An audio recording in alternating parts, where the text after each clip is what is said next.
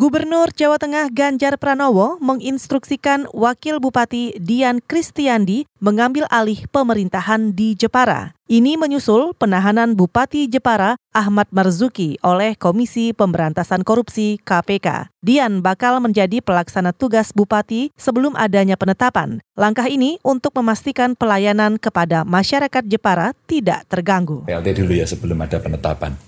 Nanti wakil otomatis melaksanakan tugas karena berdasarkan undang-undangnya memang seperti itu. Udah gini aja, jalan aja, mekanis aja. Seperti dulu yang kejadian di Kota Tegal, di Kebumen, di Purbalingga sama persis. Gubernur Jawa Tengah Ganjar Pranowo juga menyesalkan terjadinya kembali kasus rasuah yang menjerat kepala daerah di wilayahnya. Ganjar mengklaim telah berulang kali memberi arahan agar menjauhi perilaku koruptif.